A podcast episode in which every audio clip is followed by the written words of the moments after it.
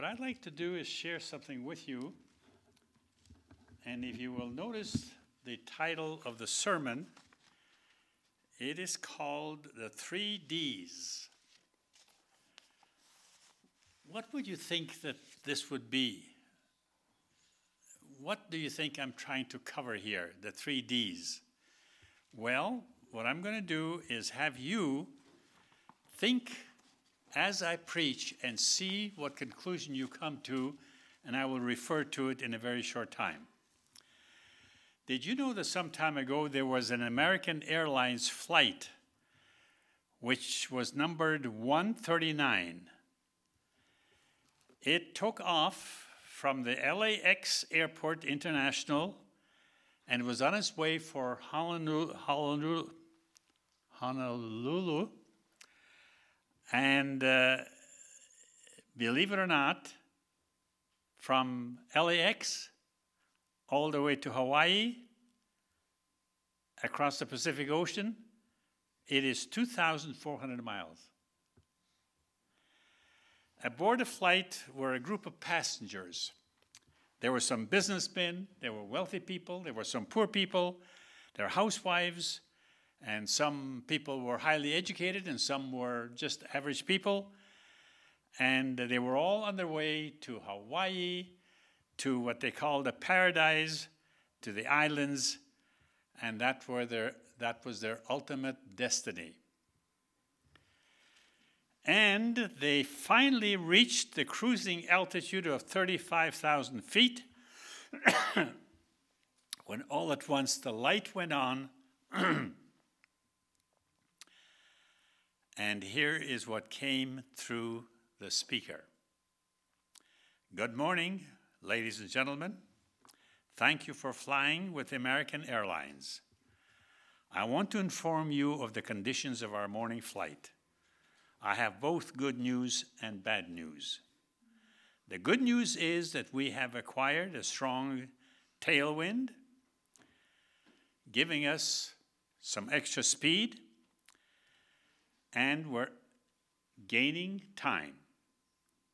The bad news is the navigational system has failed us, and we cannot determine our direction. Which means, and you fly a lot, right? You know what that means. It means that looking for that little island of Hawaii and the airport there, which means that if they don't know what direction they're going, they're going to miss it, which means they're going to make a crash landing somewhere, either in the ocean or some island that they may see. So, without a doubt, they are in trouble. No matter who's on the plane, the wealthy and the poor, educated, common people, all of them are in trouble. And individually, there's nothing they can do about it. It all depends on the pilot and the co-pilot, or whoever else is there to do the engineering.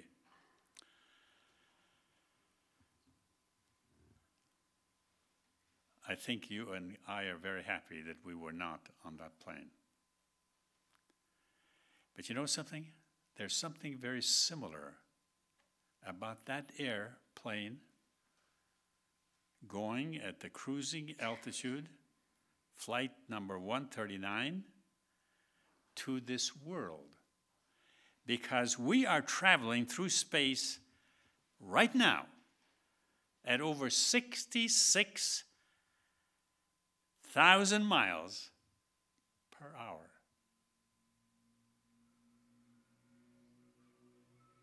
All the people upon this earth are going through space at sixty-six thousand miles an hour and probably a little bit more.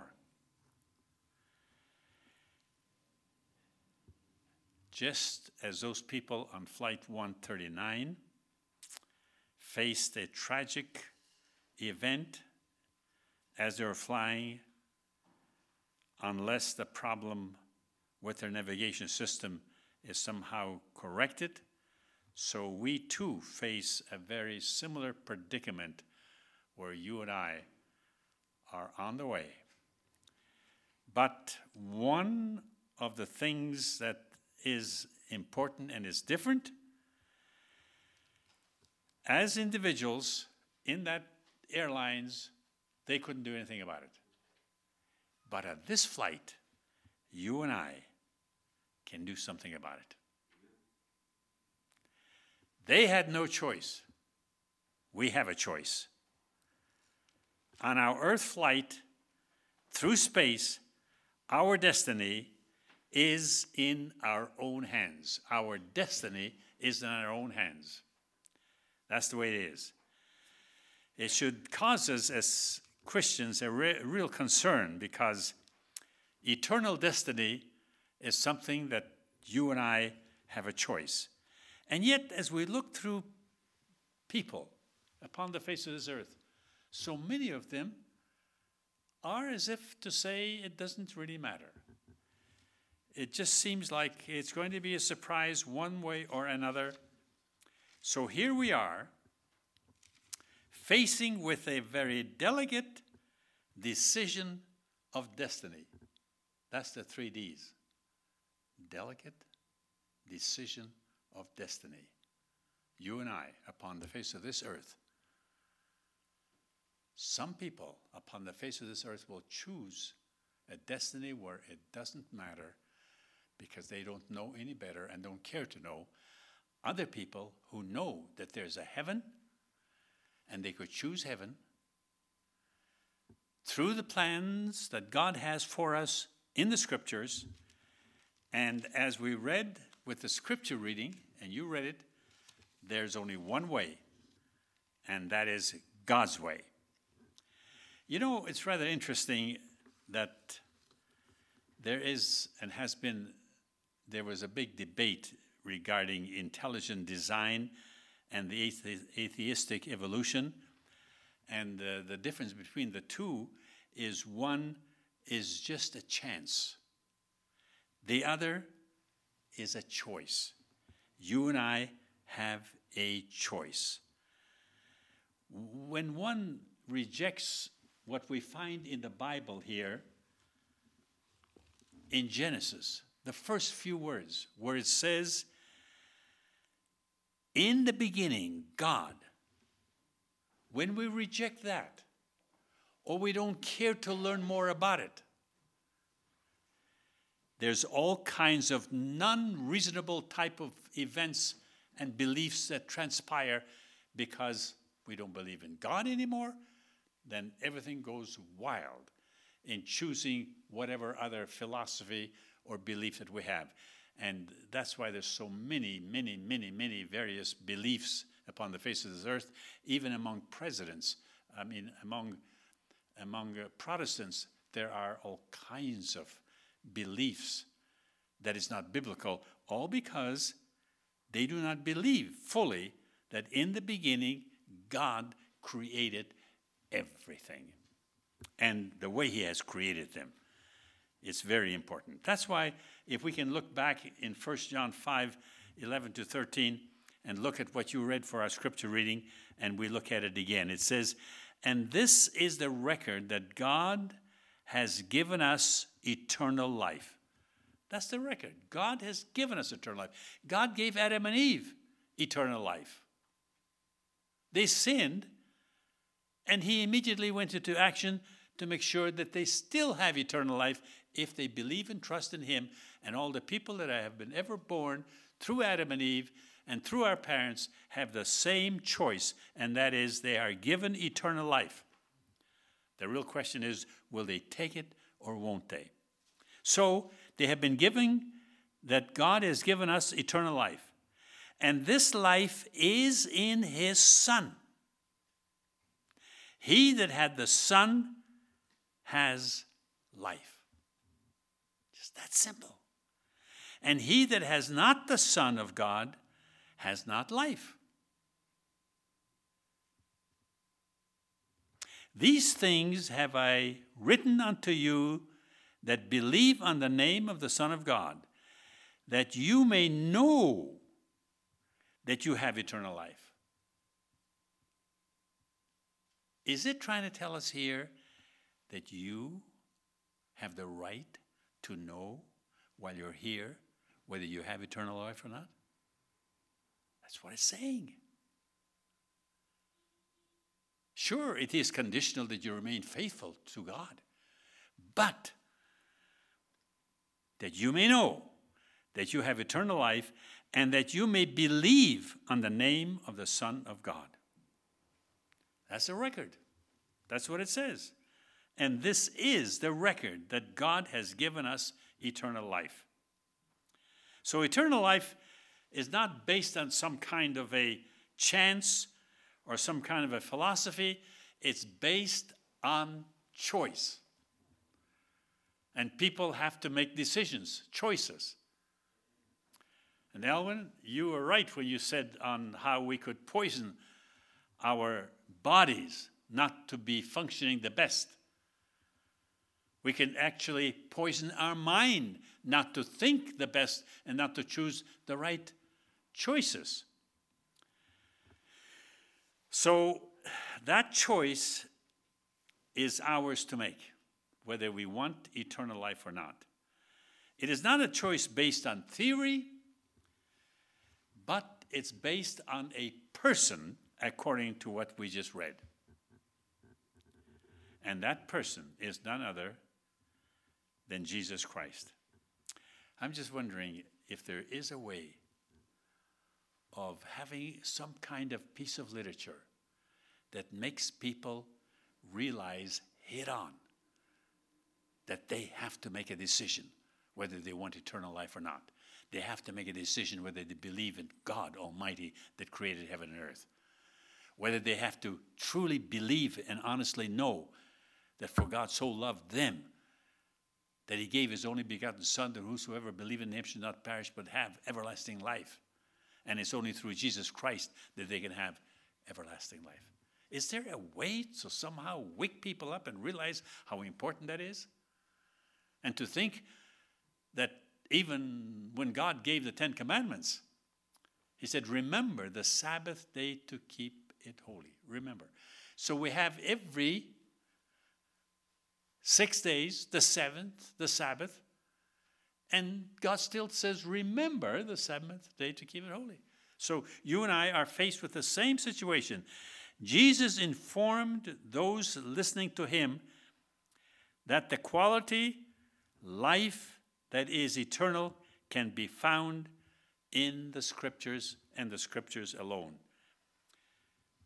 They had the Scriptures, but its message was not abiding in them.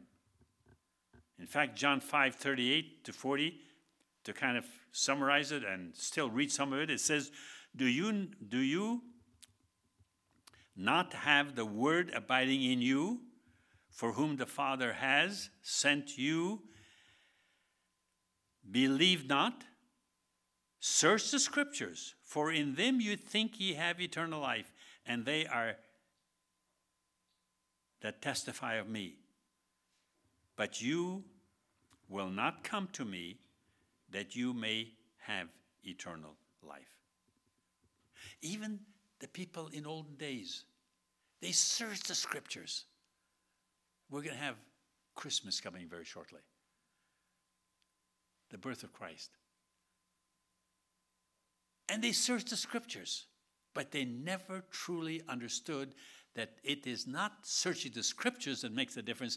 It is finding that God so loved the world that he gave, and when Jesus was born, the people were to accept him as their Savior. And nowadays, Christmas is coming with commercialism going full speed. They still don't really understand fully how God loved each one of us. So when you and I are faced with some choices, the more we know the Bible, and the more we're led by God's Holy Spirit, the more we'll make a choice that will be an eternal choice. And it's a series of steps that sometimes we have to choose. Finding the way to our destination of eternal life is very important.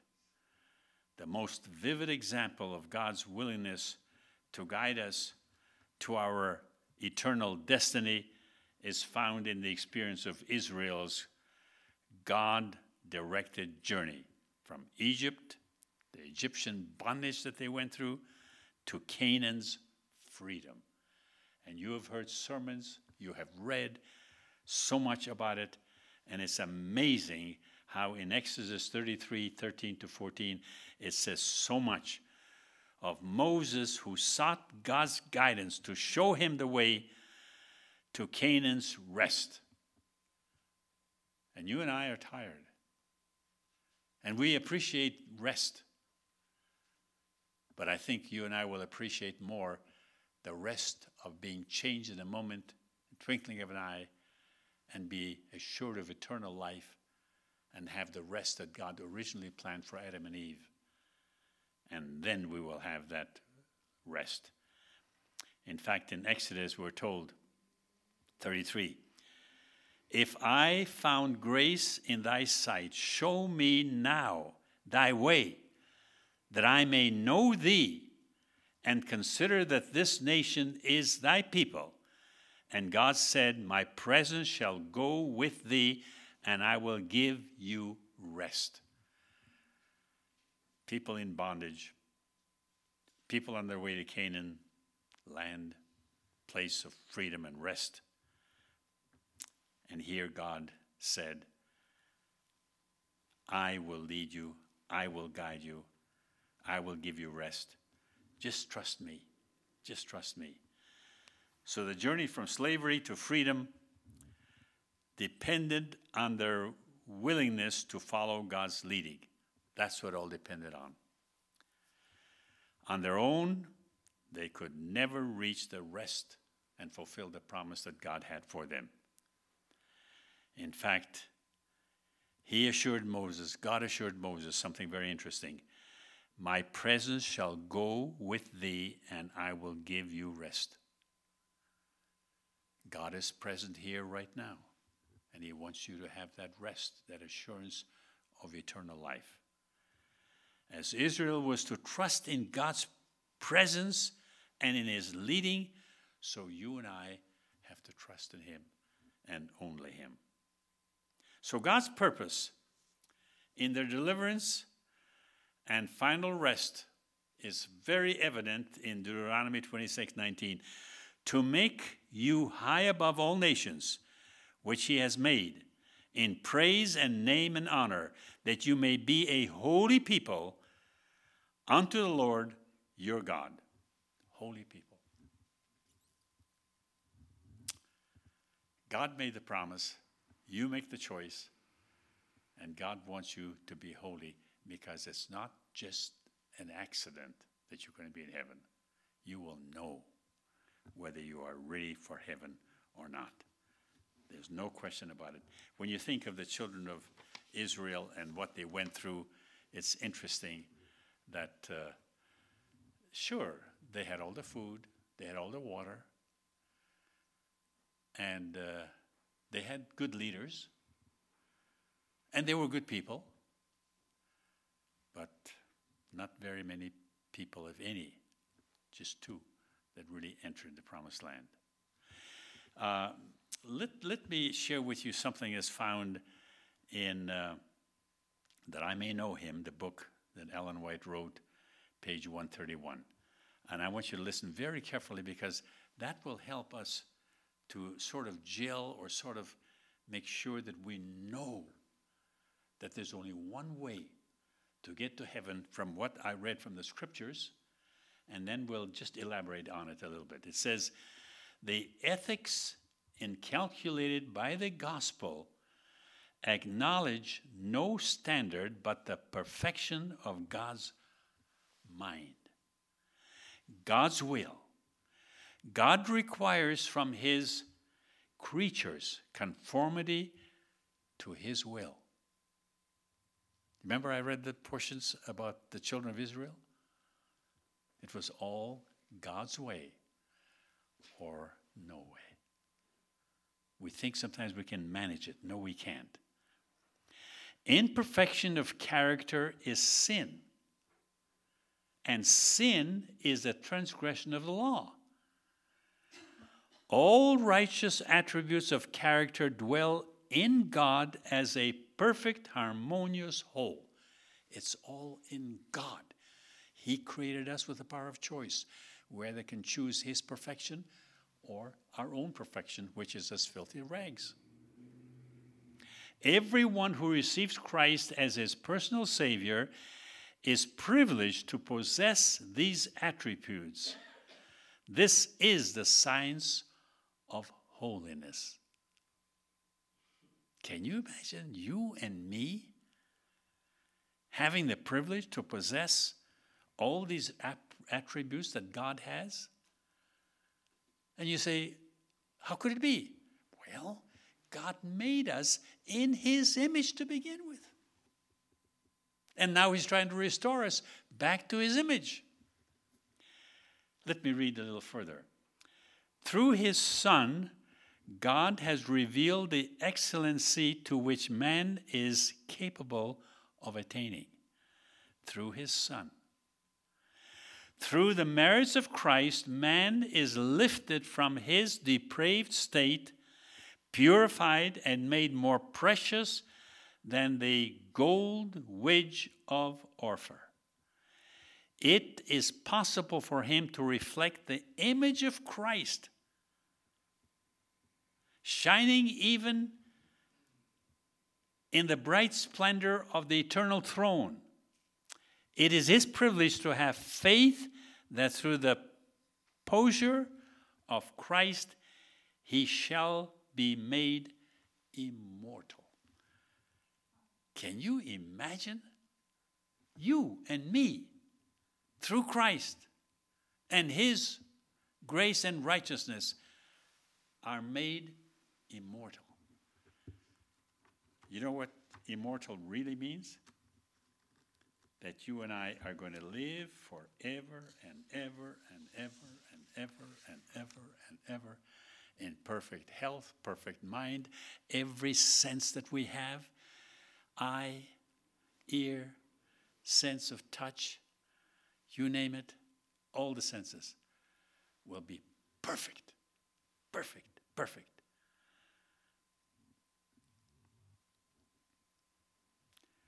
When you really think of it, It's, it's a real blessing. Let me read to you what we find in July thirtieth, nineteen oh two in the Science of the Times, way back there. There's a statement that read as follows. If the invitations given now are refused, if we persist in disobedience, we shall have no second probation. Now, while it is called today, if ye will hear his voice, harden not your heart, lest it be the last invitation of mercy. That's serious. Very serious. In fact, that's why in Hebrews three fourteen, it says, hold the beginning of our confidence steadfast unto the end. Confidence in God and only God.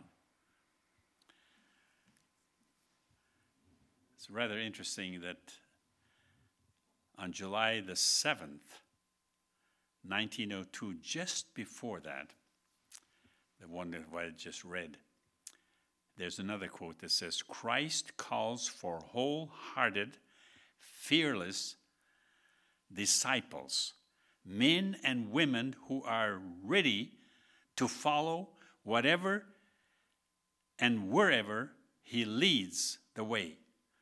This requires thorough conversion. If Christ is to be served, a large number of us would be willing to serve him and have that true conversion forever. So when we look at the wonderful gospel that we have, we can be thankful that we can be made to last forever and ever. In fact, in Hebrews four, one and two, it says, let us therefore fear, lest a promise being left us of entering into his rest, that somehow we do not have the rest that God promises us. Any of you should come short of it. For unto us was the gospel preached as well as unto them. The gospel is to go into all the world as a witness. So here, the people in the wilderness for forty years, they learned so much, and yet so few really believed in him. We are not to come short at all. In fact, we are to be physically fit to have eternal rest. We are to be healthy. We are to have no pain. We are to have good relationships. And we are to have life itself that will never, never, never end. That is what God is planning for each one of us. It's rather interesting that as we look at the scriptures, and particularly the verse that we have read, we know that there's some similarity between the Sabbath day that God has given us and the rest he wants us to have, and salvation, which is the rest that we will have throughout eternity, with no more sorrow, no more pain, no more temptations. We're going to be in a perfect place as God put Adam and Eve in the Garden of Eden in a perfect place. So the only thing that I can see clearly from the scriptures is that Christ and his way is the only way. He's the one that will guide us to the right destiny, eternal life. And he's the one who said himself, I am the way, the truth, and the life. There's no other way. So you and I can consider ourselves fortunate that we weren't on flight one thirty-nine going to Hawaii, those islands. Navigation system failed. And yet we have a system here, navigation system, that doesn't fail, cannot fail, because Jesus is the way, the truth, and the life. And as we come to him, and through his righteousness, our destination is what? Eternal life. It's heaven. Let us bow our heads and pray that God will bless us to make the right choices and to be faithful and true forever and ever throughout eternity. Let's pray. Our Heavenly Father, we're so thankful to you that, first of all, we were not on flight one thirty-nine. Secondly, that we are on this earth speeding through space at sixty-six plus thousand miles per hour. And we know that this earth will eventually be burned up, cleansed.